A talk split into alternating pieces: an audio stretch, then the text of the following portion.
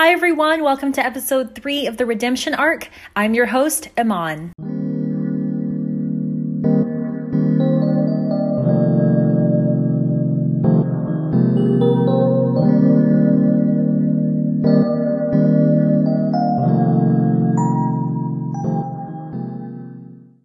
Welcome back, everybody. Thank you so much for tuning into yet another episode of the podcast.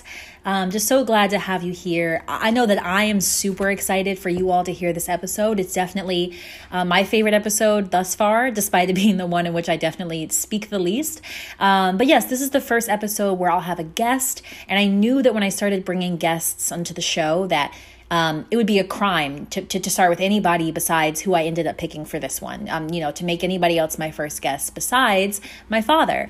Um, my father, as I talked about in my testimony episode, which is the first episode, so definitely check that out if you haven't already. But um, how, you know, my father and my mother are my, have been my lifelong disciplers. They just helped build or they yeah, gave me like such a strong spiritual foundation um, and have really just showed me what it looks like to live out the, the call that we've been given, the call and the command that we've been given um, by the Lord. And uh, my father, specifically, he is a minister. He has been a minister for um, a good chunk of my life. I don't have the exact number, but I, I think it, I'm thinking it's around 12 or 13 years. Um, and he is currently the pastor of a church called Living Proof of Redemption Ministries, um, which already that name is just like very, very powerful. And I think it really speaks to the power of his testimony because he is living proof of, of God's goodness, of God's faithfulness, um, and that, you know, he just, he, the, the Lord, he, he keeps his promises, he protects his children, all of these things. And my dad is really a testament to all of that. Um, and so I think that this episode will be, will resonate with a lot of you. I think it will really rouse a lot of you. I know that I, um, during the conversation itself, but also as I was just listening back to it and like editing the episode, I just felt so um, encouraged and sort of, you know, rejuvenated and re excited about um, this mission that we've been given um, and just also for you know just yeah the goodness of god and who he is and just so grateful for that. Um, so i think that if if you don't know christ this is a great episode for you. If you do know who jesus is maybe you you grew up in the church or you know you come from a christian family but you're not you don't have a relationship with him yet um, but you sort of you know it's always felt out of reach but you know that you should start one this is also an episode for you. And then lastly, if you're someone who is interested in going to into ministry in any sort of capacity, you know, ministry can take so many different forms. So, um, you know, if that's something that you have an an interest in or you feel like your heart is being tugged in that direction but you don't necessarily you know what that looks like or you're maybe already in ministry and you just need some encouragement I think this is also a wonderful episode. So essentially, no matter where you are in your faith walk, I think you're going to like this. Um, my dad just has some really wonderful things to share. Oh, I guess I should say his actual name. I'll just call him my dad. So the guest today is Earl Dancy. Um, some would call him Reverend Earl Dancy. He doesn't really, you know, like titles like that, but Reverend Earl Dancy, Minister Earl Dancy. But I just have the, the, amazing blessing of being able to call him dad. And I'm just super excited to share him with you and um, yeah, just let y'all listen in to what he has to say. So thank you so much and enjoy the episode. Dad, when would you say you first felt Jesus really tugging on your heart? I actually felt the tugging when I was younger. I mean, I just knew there's a picture of me when I was like in the second grade, and you know, they said he looks that I looked like a preacher, and I just always knew, you know, I always had a lot of time by myself to think and and uh, even in college, when I was doing a bunch of wild stuff, I can still remember walking to church with this guy I know today, you know, which was very unusual for guys that were like smoking weed and chasing girls to actually know the importance of going to church because both of us had been raised by Christian mothers. So I even went to church in college sometime. And I remember there was this one girl that I really liked in college but because she was a Christian, that attracted me to her. But it also caused me just not to really pursue her the way I did other girls. It was just I had this this respect for her because she was supposed to be a Christian. Okay, so you, you you felt the tugging as a child, you know, even you know in college too. But when would you say that the the flip actually switched? Because you know, I, I know that you weren't saved since you were a kid. Um, and, and there were several decades between the moment you just described, or like the period you just described, and actually coming to Christ and definitely, you know, starting your ministry. That didn't start to the 2000s. So when did things really begin to change? Um, yeah, in your, in your relationship with Christ? Well, I think I began to realize that I was different. I mean, I've always, like I said, I've always tried to be a good boy. I always respected my elders, and you know, I was very, I, I had a kind heart from the time I was young. But in the '80s, I remember I just started having these dreams that become that that began to come true, and uh, they were uh, happening on such a regular basis that it really scared me, because you know I'm dreaming things and about people that are you know hundreds of miles away and and then they're calling me and I'm telling them what I dream and it's absolutely exactly what happened. And they just begin to wonder, you know, why am I having these dreams that are coming true? And then I talked to my old cousin. It was around, um, I think this had to be around 89 or 90. And uh, she said that either, you know, I said, I'm, I'm having all these dreams that are coming true. I, I, I mean, it scared me. And she said, um, either God is trying to just show you his power or, you know, you can see things. And so don't be afraid. And so, uh, you know, I've, I, have i have seen some things, and if I told people, they would think that was either lying or crazy. But, you know, I know what God can do. I know that there, you know, I don't want to get deep. I just know that if God wants to show you something, he can. There's nothing that prevents him from showing you what he wants to show you. And, you know, uh, sometimes if you don't have a lot of people to bounce it off, it may frighten you. So, but yeah, around early 90s, I began, you know, because when I met your mom in 89, I told her, you know, I'm supposed to be a preacher. I remember in 1985, I told this lady what my first sermon would be.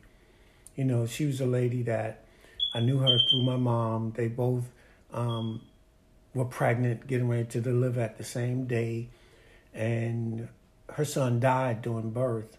Um, while she was giving birth, he died, and then I lived, and so she always had this fondness for me. And so before my mom moved back down south, I was staying with this lady, you know, paying her rent and she, just working, and she would wash my clothes, and we used to talk all the time. And I, I can remember like it was yesterday. It was 1985. It was in the summer. I was lying out on a lawn chair. and She was hanging out clothes because I was working third shift. And so I was eating cantaloupe. And I just told her, hey, you know, my first sermon, I already know what it's going to be. And she was kind of taken aback. She said, what do you mean, your first sermon? I said, nah, I'm supposed to be a preacher. So, I mean, I've, I've known it. Hmm. I mean, maybe it's hard to pinpoint, but I, I just know that when I hear something like that, it's it's i mean first of all it's inspiring to hear because it's right to, to know that you had a call and that it was so clear to you. But i mean did you feel like you knew that you're supposed to be a preacher because like you said the people that were around you would look at the picture and just from the time you were a little boy they saw that in you? Or how was god speaking to you? How did you know you're supposed to be a preacher? Um, was it coming through the dreams that you were talking about? The sort of like i don't want to call it prophetic I, but i knew i was different. Mm-hmm. i knew i had a, a fear of god. I knew that even during my my uh, the times of my greatest immorality, I still there were certain boundaries that I knew not to cross because I was you know always afraid of God, and that is what has kept me. Um, even though I was wild, at a point, what has kept me even closer to the straight and narrow now is this fear of God, this reverential fear that He can get our attention. He can correct us. He can chastise us. And so, I mean, the Bible says that whom He loves, He chastens. And so, um, but because of as I got older and began to have kids, it just really caused me to have a greater fear because I knew that God could get my attention by afflicting one of my, my children. And that has always kept me from doing so many things that I could do easily. But the fear and the love that I have for my children would cause me just to say, I can't do these things. This, uh, uh, nah, this is no, I, I can't do this. This is wrong, and so I wouldn't. Hmm. Okay, so I'm th- I'm I'm in, I'm in the '90s now. Even though I mean you you were just talking about us, and we were obviously born in the 2000s. But I mean I'm going back to the '90s. Leek was born in '92. Well, no, I know. I'm talking about me and Layla, I guess. Right, right, but right. but so you- you're having these prophetic dreams. You said it scared you, but Yeah. you, you had this obviously, like you said, this reverential fear for the from for, of the Lord for your whole life because that was just sort of embedded in you. I'm sure it grew over time. And you, you speak to this woman. She says that the dreams can, you know, It was my cousin Gad. Right, your That was cousin. around '89. Okay. But even before then, I remember it was 19. At the latest, it was spring of '87, because I know I was riding an '86 motorcycle, and I, in '87 I got a different bike. But I remember being on at Kentucky Fried Chicken, and a lady that didn't look anything like you uh, or, myself um, we, we something I left the lights on, and when I came on, the guy said you, you left your lights on the motorcycle, and so when I came back in, she was like, "Yeah, that was nice for him." I said it was, and then she just immediately said, "Are you saved?" And I was like, "No, I'm, I'm not. I'm not saved, but I, I want to be." And uh, her eyes were very green, like you know some of the most beautiful grass you could ever want. Her eyes were very green, and she looked at me and she says, "Well, you will be saved." And I said, "Well, how do you know this?" And I told her what I was getting ready to do when I left there. And so she kind of just said, "No, you don't need to do that. These people don't care anything for you." And what and so to avoid uh, meeting this guy, this was all before cell phones or everything. I just said I'd go another way, and I would. I, I just was going to heed this lady. It was just I was compelled to do what she suggested. Excuse me. So I go home. I'm heading towards home, and I run into the guy. And what I saw, um, I, I don't tell many people, and I won't say it on the podcast. But what I will say is, when I saw what I saw that day, I just knew then that, you know, I'm seeing things. I'm I'm having dreams that are coming true, and most of the people that I know and ask are not experiencing these things. There's there's something different. Why am I, you know, I'm not crazy, so why are these things happening to me? And so when you begin to tell people about certain things, particularly in your age group and particularly in this day and time, people lie so much about everything that if if I was to share certain things, people would just think, "Oh, he's lying," or he tries to he, he's trying to make himself out to be someone. I've always said I'm nobody. You know, I, I don't desire to be anybody that's uh, because that's only for God, glorified because he he shares his glory with no one. But I know the things that God has allowed me to see and experience in my life. And and I know that these things have not been um, coincidences. These are real life things that have always reminded me of you're different. And it was in 81 when I was in college. The lady told me, she said, you know, you have to be so careful how you use your voice, you know, your pitch, your tone. You, there's something in it. And so it took me a while. I mean, any job interview, I've always had, you know, exceptional communicative uh, abilities. I could get any job, any female I really pursued, you know, I could get her. And I just realized that, hey, I do have this ability, this this gift to put my words together. And if he gave me the ability to speak, you know, I have to speak for him. You know, money has limitations. You know, I, I'm not chasing females. So all of this just kind of added up that, hey, how you've been feeling. This is exactly, you're feeling these things because this is who you really are. This is why you were created. This is why on that day, the enemy came into that room and he took that other little baby boy, but God spared me. And the numerous things I've done, I remember in 80, somewhere around 88, riding a motorcycle, two or three o'clock in the morning, just hit a bump and the motorcycle leaned all the way over, but it didn't fall. And I think it's because my mom was just praying for me all the time. And I just, you know, I used to ride on I 95 intoxicated on motorcycles. And, and there's always been, you know, a shield of protection around me that I, I've done far more things. Men have done far less than me and they've been killed. So I, I just began to realize that God has been keeping me. And, uh, so it just all came together. And I remember, you know, I told your mom at 89, I'm supposed to be a preacher. She says, You're not even saved, you're doing it. I said, But I know what I'm supposed to be. And so then in like 2000, um, but but there was distraction, you know, whereas I just began to make large amounts of money. And money and women are some of the greatest uh, distractions that any person that has a calling for God can come into.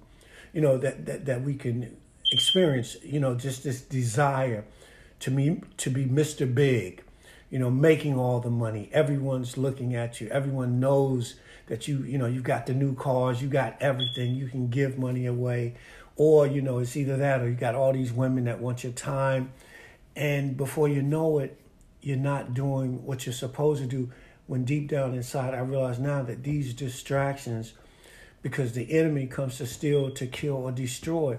And so those things would destroy or steal my ministry that, that I was supposed to do, just getting caught up in making money.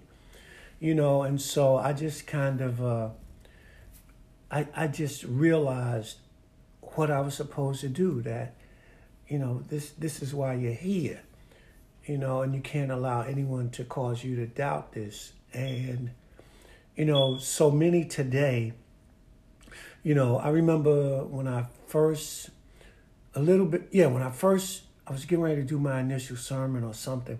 And one of the guys I knew, he says, well, you know, preaching is the new come up. And what that means is this is how guys decide they're going to make some money.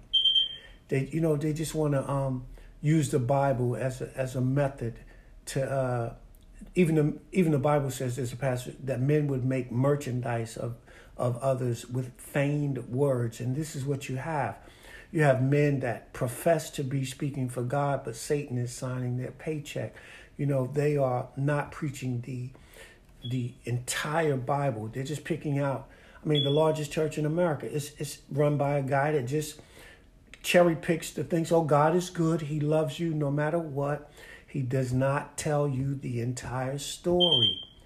And I, I don't want to just keep you from asking questions, but today, when I was driving my van that had been sitting for a couple years, so I went and got it, and there was tapes in it. See, uh, uh, the Bible asks, uh, you know, how can they he, how can they have faith in whom how can they how can they have faith in whom they don't believe or how can they believe in whom they haven't heard and how can they hear without a preacher. And when I was making money with dump trucks, I can remember that I used to listen to this guy and I used to just make sure I could hear him on the radio. And then I can remember just driving sometimes, just crying. And uh, so I, I used to get all his tapes, you know, even though he was in D.C., Juliet would meet, my sister would meet his uh, the lady in the tape ministry in Virginia, and she would uh, give give her the tapes, and she would mail them to me. Or sometimes she, the lady in D.C., would just surprise me and mail me free tapes. But I would listen to him. Bishop Charles Johnson, a Greater Morning Star, I think that's what it's called, and now they're in Maryland. But I said, I was listening to him today, the man that I, I, I was hooked the Bible says that no man could come to Christ unless God draws him. So God was using this man to draw me to Christ. I was listening constantly to this man. And today, the message, it was just so, it was like he said something that I could not relate to then. He was telling the, the congregation, any of you that desire to be a preacher or think you're supposed to be a preacher, let me tell you something. It's not going to be easy. The you are number one. You are target, and and you have to think about. Like I got a text the other day from a guy that sent me about some past. I don't know him personally, just embezzling twenty four million. Anytime someone in the ministry does wrong, I mean, everyone has it, it's blown out of proportion. Everybody knows it, even though they don't know him, because that is Satan's method to cause people to say, "Man, none of those preachers ain't right. Why am I going to church?" But he said in that tape that I know I got in the '90s, early 2000s. It's not going to be easy. And today, you know, I remember you had a report I think it was you or Layla, um, Maya Angelou, Why the Cage Bird Sings. I don't. One of you had a report or a book. It was me. And I said, I told somebody, I don't know why the cage bird sings, but I know why the preacher's hair turns gray, because it is. It has always, for me, been a burden, because you're trying to reach people, you're trying to get them to understand how good God is and how much He deserves some of the time that He extends to us. And it's like when I had you before the congregation speak Chinese. Uh, nobody seems to be able to understand that.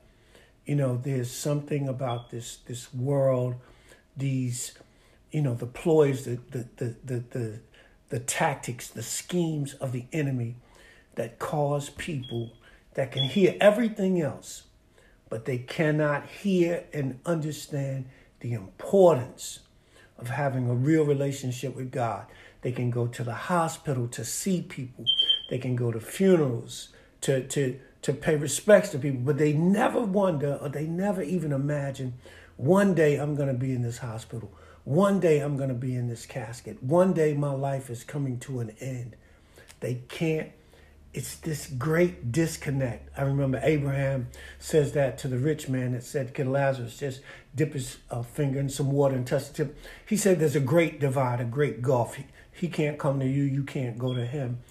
And it seems like the enemy has this great gulf between people clearly understanding who God is and how important, how essential He is, that He holds our breath in His hands and they still disregard him as if he's Santa Claus or the so this is um Jesus says I, I preached on it not long ago uh, the truth can cost you he, he, he says if uh, if you're going to consider following him you, you must first count the cost well what is that cost uh, you, you mean cost where I got to buy suits and shoes and a nice car and no it's going to cost you friends. It's going to cost you family members. It might even cost you marriages and relationships with your children. I have no friends. I, I just don't. You know, I'm very close to my to, to my wife and to my sister. Um, I think I'm close to you. But I don't have real friends because the I, I want to take it to the nth degree you know, I believe that I'm supposed to help people. You know, so I have a problem with people that say they love the Lord, but they just can't, they can't give, they'll give thousands of dollars to Walmart annually, but they won't give $5 to a man whose clothes are dirty, his hair is matted, his skin is stained, and, and you can see that he has a need, but you won't even look at him. And, and, and, and Christ says, um, you know, you fed me when I was hungry. You, you, you clothed me when I was naked. You visited me when I was in prison. They said, We never saw you. He said, If you've done it to the least, if you've done it to those amongst you, you've done it to me. But if you don't do it to them, then this is what you're not doing for me. So I've always wanted to help. I've always helped people. My mother, many years before she died, said, Your heart is too good. I'm not saying I'm an angel, but I know this. I can see need. Nobody has to have a sign I can see mental instability. Nobody has to be in a straitjacket or at a hospital. I know there are people out here that need help, and I will always, always, and you know this, from the time you rode with me in cars when we were going to take mommy food, I have always helped people, always, and I always will, because somebody has to let people know that, hey, you know, there are people out here that can see you. You're not invisible to me. Okay, I want to backtrack a little bit. You covered a lot of ground. I want to just talk more about the calling because I know that as a person who is interested in ministry, I mean, that's what this podcast is. It's my own sort of first venture into the world of ministry. Um, I know that I'm very interested in what the call looked like for you. How did you know that you had that call? Um, what did your response look like? I don't know. Just however you feel led to respond to that one. All right. Well, the funny thing is, you know, um, when I began to feel like, man, you know, I, I remember telling your mother, um, well, before then, you know, I was just wondering, you know, how do you know God is calling you? And I, I was just desperately looking for a sign. And I can remember walking in this neighborhood. I used to do a lot of walking because I had just a lot trying to figure out how can I get back on track, making enough money to do what I need to do with a family, you know, because when we moved here, I gave up my money. And so um, I remember walking, and I, it was right, right, after DMX had made this record. This was like, uh, Lord, give me a sign. And I was walking, and we live in a predominantly white neighborhood, and I was like, well, God, if, you know, if it's, if you really, you know, are calling me, then let some of these people that uh, are normally suspicious of me or someone that looks like me. Let let some of these people just smile and wave at me. And I remember, and, and it began, it, it happened during that walk. And uh, the thing is that I remember asking my sister about it. And it's funny. I asked people, and it was just strange. I asked one preacher that we used to sit under. He just told me, "No, brother Dancy, you're not supposed to be a preacher. God isn't calling you. You've just, you know, you, you can reach some people I can't with your testimony, but God isn't calling you to preach." And within two years of me preaching on the radio, he told me I was an end time prophet. That my messages are for the last days. God has given because I asked him, "Why am I so lonely?" And he told me, the same pastor that told me I was not being called to preach, he says, you know, you're a latter day, you're, you're a last day end time preacher. Time is winding up. God has given you this message, and you are going to be lonely. Now, the other thing is, my sister had asked me, always trying to help me, uh, um, call this pastor. I've got a number for you in New York. And so I talked to this man, and finally I'm like, well, how do you know you were called? And he was like, well, you know, it's different for everybody. And, and then I finally was like, well, how did you become a preacher? Well, my father had uh, uh, was the first pastor here, and I over I took it over after him. I just hung the phone up, and I realized then he wasn't called. It, this isn't a business, a family business. You don't this inherit is, it, right? Right. This is about souls, and so I would tell anyone that you will know. I told you, your mother that either it's time for me to preach or I am losing my mind because I'm crying a lot. And I remember Reverend Taylor gave me the Dake's Bible, and I used to look in this Bible, and I just could not make sense of. I mean, it is a marvelous Bible, one of the Dake, D A K E. It is one of the best Bibles you can get. I mean, it's so massive, and it just has a plethora of information. It covers so many. But I, and then I remember um, this movie, uh, one of these Christian movies early on. Um, uh, um, facing the Giants or something like that. It, and it was a football team. And, and I remember watching that movie and I was just crying. And uh, I remember when I opened that Bible up, it was like God had clicked the light on. And I just began to be able to understand and be able to, to understand it and not only understand it, but to be able to convey it to people to preach it in a way that does not have any uh, uh, uh, hint of my educational background. You know, I'm not trying to preach some preach a message where the highly educated and the most religious will be the only ones that can understand. I'm trying to preach to the common man. Mm-hmm. You know, you shouldn't need a thesaurus or a dictionary to understand what I'm saying. I'm not here to impress anybody with my words or wit or, or intellect. I'm trying to impress upon them the need that they have for a savior, mm. for someone to be Lord of their life, someone they can take their deepest problems to, someone that's always there that will not screen your call or send you the voicemail, someone that's never so busy that you can't call on him. That is what he wants. He Come unto me, all you that labor and are heavy laden, I'll give you rest. You know, take my yoke upon you and learn of me. Find meek and lowly in heart, You'll find rest into your, your souls, because my yoke is easy, my burden is light. Yoke up with me. All the pressures that you have in life, I'll carry them for you. And when you get weak, I'll even carry you. Now, I need somebody like that in my life. Now, some people may have, I, have had money. When I made the most money I've ever made, I found my mother laying in the floor dead. She was not sick with her eyes open. Money will not help you get through that situation. You have to have somebody that will strengthen you. And I'm telling you, my father's been dead. I couldn't depend on him. You know, but we have a heavenly father we can take everything to. He's listen in this day and time, 2022 and beyond. They want you to think it's a fairy tale, it's a mystical book, you know, something men put. I, I, I am telling you, when you look at the size of the sun, 875,000 miles wide. How, how did that get there? how does it operate on a schedule? You know, how did the elephant get his trunk? The lion has stripes or the tiger has stripes. Listen, God is real. And the greatest task that the devil has is to convince you that he isn't. And then on your, your day when, when your life is coming to an end, you'll realize that it was a mistake. Steve Jobs looked like he was weighing 75 pounds when he had $17 billion. Now, money has limitations status, power, all of that is gonna.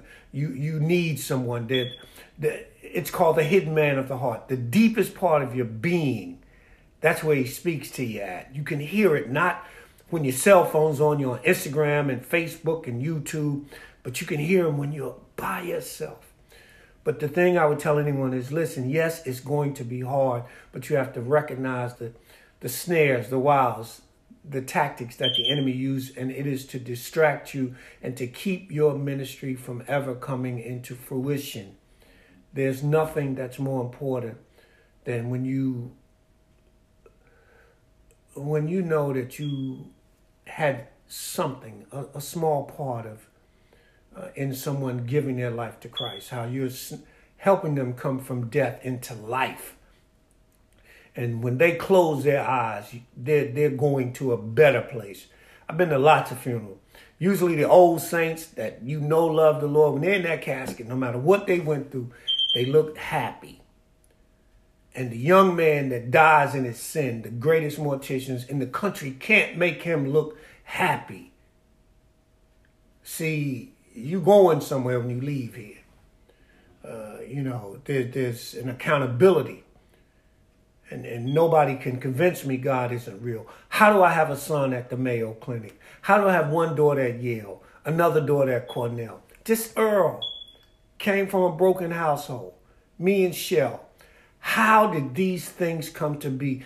I don't have the intellect nor the connections to pull all that together. But what God has told me is if I lived right, not only he would bless me, but he would bless my seed. I'm living proof of that. What I focused on God. I got a lot of people I know are focusing on money. I had the money. A lot of guys I know are focusing on women. I had the women. I'm focusing on God. And what has happened to me and your mother and within this household, God did that. Money might have got us here, but God kept us here.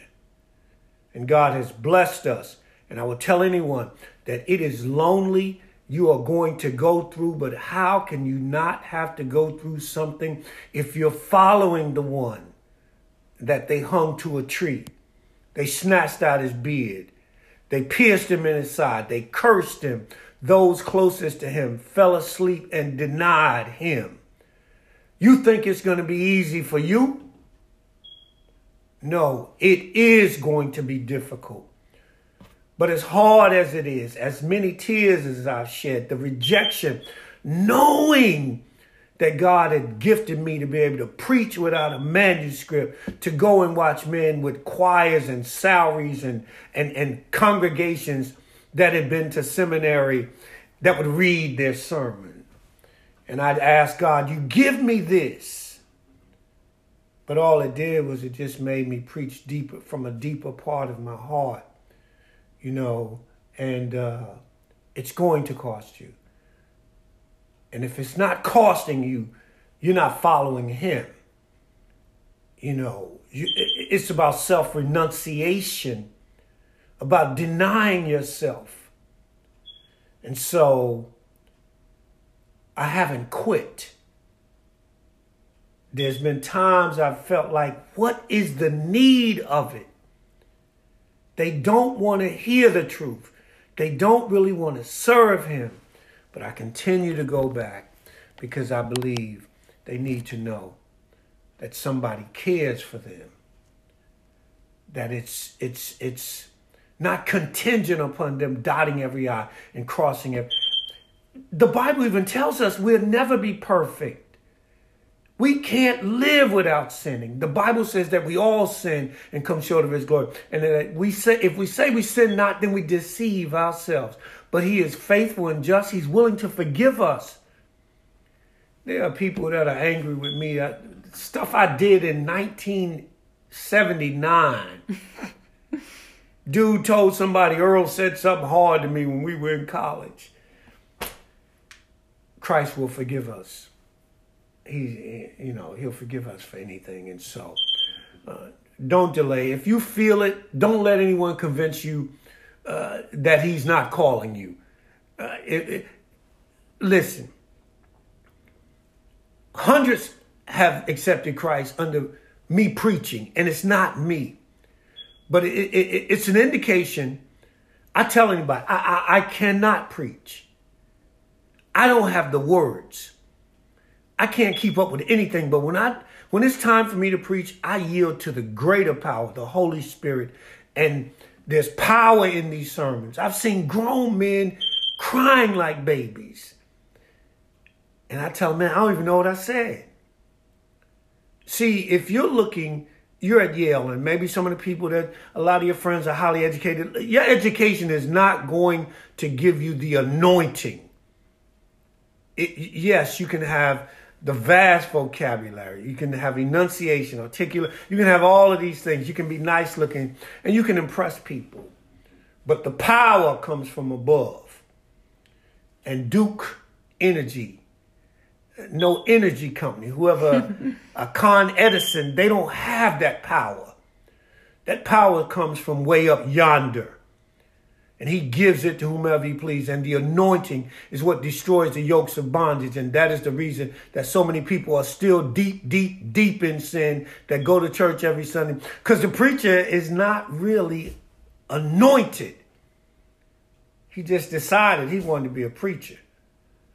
And he had everything, the connections, and uh, walked with some people, and they hooked him up. He's got a church.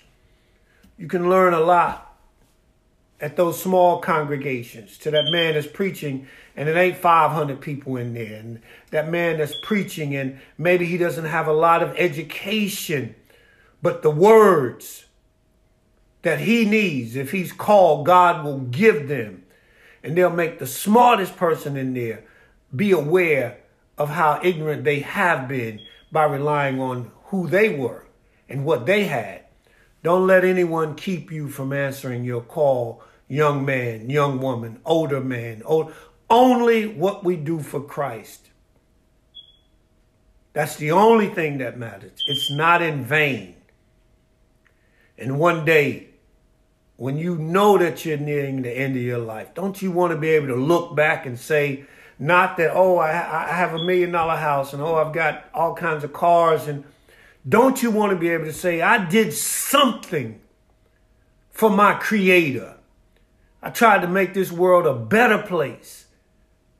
And I told people that there was a God that loved them and they needed to make themselves aware of him. But let's get to the next question. I can go on and on, and I don't want to do that. So one thing I want to ask you, you you meant you talked about God chastening you. People like to use the word prune. I know that's the word I've been using more recently. But right, ultimately the question that a lot of people have, especially people who don't yet serve God, is, you know, if we serve a good God, you know, why do people go through difficult things? And for people who do serve God, they're like, I'm living right, but you know, it's, it's I'm going through a lot, you know, I'm losing loved ones. Um, I feel like I don't have the favor of God. Any of those things, how would you respond to that? Well, there's a passage of scripture, I mean, that I just preached about it last week. I mean, it's in Deuteronomy chapter 32, and it's about how the eagle flutter, stirreth her nest and fluttereth her wings. And what, what, what it basically means is that there are times that God allows things to happen that will cause us to be more reliant upon Him, and it will increase our uh, uh, our prayer life and our dependency, and and and it will cause us to to have uh, our well will become deeper with which we draw from whenever we go through some things. I mean, when a person is sick, the average person, you don't have to tell them to read their Bible. When a man has been given a glim prognosis, you don't have to tell him prior to the pandemic that he should go to church. So there are things, the Bible says that all things work for the good for them that love the Lord and are called according to his purpose. And if we did not go through anything, why would we need God? You know, you've got everything. Why would you need Him? The deal is that this life should not be perfect. You should suffer here. The Bible describes Christ as a man of sorrows acquainted with our griefs. Can you imagine how Christ felt when Peter, who he allowed to walk on the water with him, denied him three times on the third time using his sailor language, his fisherman language, and cursed. And he knew this and knew he would do these things. How all of the disciples scattered to fulfill the Old Testament prophecy. How they lied on him and how they released their savagery upon a human, God wrapped in human flesh. How can we think we're not going to suffer here? But I'll tell anybody this the worst day of my life made me a better man. To pull in my driveway, my mother's driveway, in a brand new vehicle with $6,000 in my pocket, going to buy a $600 puppy in 1999 to realize that something has happened. The phone is off the hook. I cannot get in this house and have to break this house door down and get in there and find my mother laying in the floor dead. That broke my heart. That broke me. But I needed that in order to take this message where it needs to be taken. You got to go through something to tell somebody about what God is and who he is and what he can do for them. He has been reduced to Santa Claus or the 911 operator. He's a he's the best friend that you'll ever have. Your earthly friends, these relationships are contingent. You think you got a lot of friends, get sick and stay sick for a while. Go to prison and stay there for a while. You're going to realize you don't have anybody but your immediate family in most cases, and maybe one or two friends. But if you get sick, every day he'll sit at the foot of your bed. He'll comfort you. You go to prison, he needs no visitation form to fill out. He can come through the bars and you can't tell me that just having this relationship with him doesn't mean something. When I used to smoke weed, if, if, if the cops got behind me and I knew I had some weed in the car a little bit, my heart would start beating fast. That means my mind controlled my body. Well, if my mind believes that there is a heavenly father that will never leave me, that will never forsake me, that I can call on during the worst times of distress and emergency, you tell me how that is not a good thing.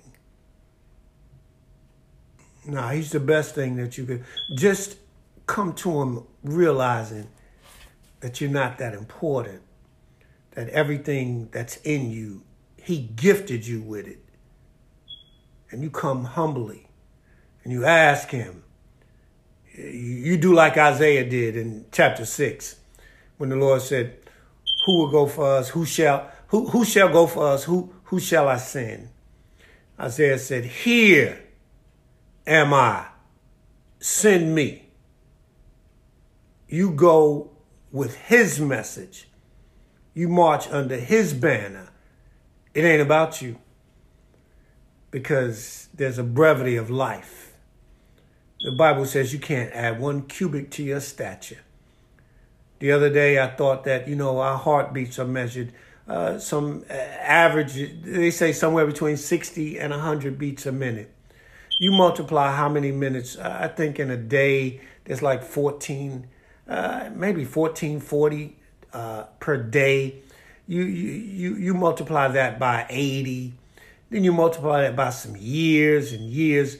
This, this heart, he's the one that makes it beat. And so you might as well be intelligent enough to give him your heart. Because basically, it's useless without him if he decides that it he doesn't want it to beat anymore. Uh, few machines can start it. Your life, your breath, everything is in his hands. The smarter we got, uh, the Bible talks about in Hosea when the people multiplied, they sinned more people have more than ever in this world, and God is left less and less important. Uh, I would say, uh, you know, He's the best thing I know. I've had a lot of money before. You know, I've, I've got a lot of nonsense that I don't use anymore toys and antiques and cars and motorcycles and all this mess. It doesn't mean anything. It's nothing. I can't take it with me, and it does not define who I am. I can ride a mule on Main Street and I know I'm a child of the King. I know that God has kept me and I preach His word in fear, hoping that He's pleased with what I said. I'm terrified every time I get ready to preach because I, I just know that He's listening and I have to give an account. This is what Paul told Timothy. I think it's in chapter 4. Uh, you're preaching it, God is aware of it, and you're going to have to give an account of it. Um, time, uh, this is the worst time ever on this planet. And uh, I just think that people that really want to preach the gospel for the right reason, not for fame, not for fortune, but because there's something deep from within you that compels you. Remember, Paul said that if woe unto me if I preach not the gospel. And that's where I am, and that's where I hope you'll be. And some of you, the enemy will allow you to listen to some of this and cut it off. There'll be something in my voice he'll tell you. But you know what? Listen, that's between you and your creator. I know who woke me up this morning. And I know everything that I've said is true. I'm not trying to impress anybody. My daughter asked me, and I just, yeah, I did what I do, you know, and uh, I probably won't even remember what I said in about 30 minutes. I seem to forget a lot of stuff these days. Can't keep up with nothing. But I'll tell you this. Um, there's a passage of scripture that if you're, you know, a certain, if you're under 30 or 4, if you're under 30, if you're under 40, remember this passage of scripture. Remember the Lord thy creator in the days of thy youth before the evil days come. Don't wait until somebody has to take you into church. Don't don't wait to, to start ministry whenever you can't remember where you put your car keys and you need glass. Nah, while you're young and have plenty of vigor, give it to God rather than giving it to the world. That's the most I can tell you. Either you have any more questions, baby? we got long winded. I'm sorry. I was telling her that it shouldn't be but 30 minutes, and, and all of a sudden here I am going trying to go 55. But anyway, any do you want to conclude with anything I think, you need to ask me? I think yeah. I guess my last question. I mean, we've been talking a lot, right, to people who who feel the call, or you know, they might feel the call eventually. Um, I guess my last question is, and you all end all your sermons with this anyway, right? So, to somebody who is unsaved, to somebody who, you know, maybe like you, they they grew up in the church, they know who God is, but they have not accepted Him, um, you know, haven't made Him the Lord of their life. What do you have to say to them? And yeah, we can just close with that. Well, the first thing I'd like to say is look, most likely the chances of you seeing God on TV, I just think, based on the world we're living in, it's rare. I think that many of the people that are on television, the televangelists, these guys are in it for money, and only a few are in it for souls. I, I think that uh, you can find God, uh, you know, on a long walk out in nature, sitting by the ocean, or uh, you can find Him by yourself without your cell phone. And uh, I just think that um, you'll know it that guy in New York couldn't tell me anything about the calling. You asked me about the calling. Mm-hmm. The guy in New York, the pastor, he, he couldn't tell me anything about the calling. But I can tell you about it. You'll know. You, you'll, you'll, you'll know because you've been different all your life. You're different than most of your friends. You know, you'll know you're not crazy. It, it, it's God created you for this. And I had to ask people because I didn't know. But now that I know, I can tell people I was an emotional wreck. And I didn't do it for, for any gain. It has cost me. The church that I do now, I'm on the radio and I give the money away to people I don't even know or people that are sick or that's what I'm about. I don't want a new car. I don't want clothes. I, I don't even want anyone to call me Reverend Earl. I'm just a servant. At the end of my life, I want to have helped people and I want the Lord to say, Well done, my good and faithful servant. I conclude with this. I've always thought, I, maybe I'm strange, I always thought I should have been born in the 40s, the 30s. I should have been preaching when people would stay in church all day. Lord, why would you give me this message? People don't even care about you anymore. For the most part, even the preachers act like they don't believe it, some of them. But I realized the time that I was born is a time when there, I feel, is the greatest need. You read your newspaper, look at the murder. You drive, look at the insensitivity. You open your eyes and see all of the prejudice and discrimination and this people against that people you look at the, the, the great need of those that are homeless and desolate, and you tell me what better time to carry a bloodstained banner and give someone hope and a belief and an assurance that there is a place where the weary will find rest there's a place far greater than anything we can imagine. The Bible says that uh, eyes have not seen, ears have not heard, neither has entered into the heart of man all that God has prepared for them that love him. Why must there be heaven on earth when there's a heaven above? You're going to go through here and things will not always be the way they should be in your eyesight. But as the eagle hovers above her little ones, watching them, our Heavenly Father watches over us. And when we get weak, He'll strengthen us. He'll send encouragement. Sometimes it'll be a stranger.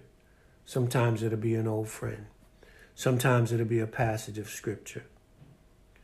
Uh, this is not a fairy tale. I'm not in this, I'm not playing this. I believe it. I found something. And uh, I'm going to hold on to it. And I would suggest anyone that's in their right mind to give their life to Him. And allow Him, see, we don't want Him to be Lord. We want to be Lord and we want Him to serve us. I need this. Can you meet me there at the hospital? I need this. I need some money in my bank account. Well, uh, I'm in trouble. I, I need you to be a good lawyer for me. Nah, man. He's our Lord. We have to yield to Him and not my will, but thy will be done. Baby, I thank you for interviewing me and you uh, gave me an opportunity to voice some things that I've experienced. And, uh, and when I look back, I know it wasn't mama that brought me through because she's been gone. Definitely wasn't my father because he's been gone for almost four or five decades. It definitely wasn't my intellect. It took me five years to get out of college. it was it was God and God alone. And I would recommend him to the my closest friends if I had any. Uh, he's all we have. He's all we need. My girl. Now that's what I'm talking about. My girl. God bless you. I'm out.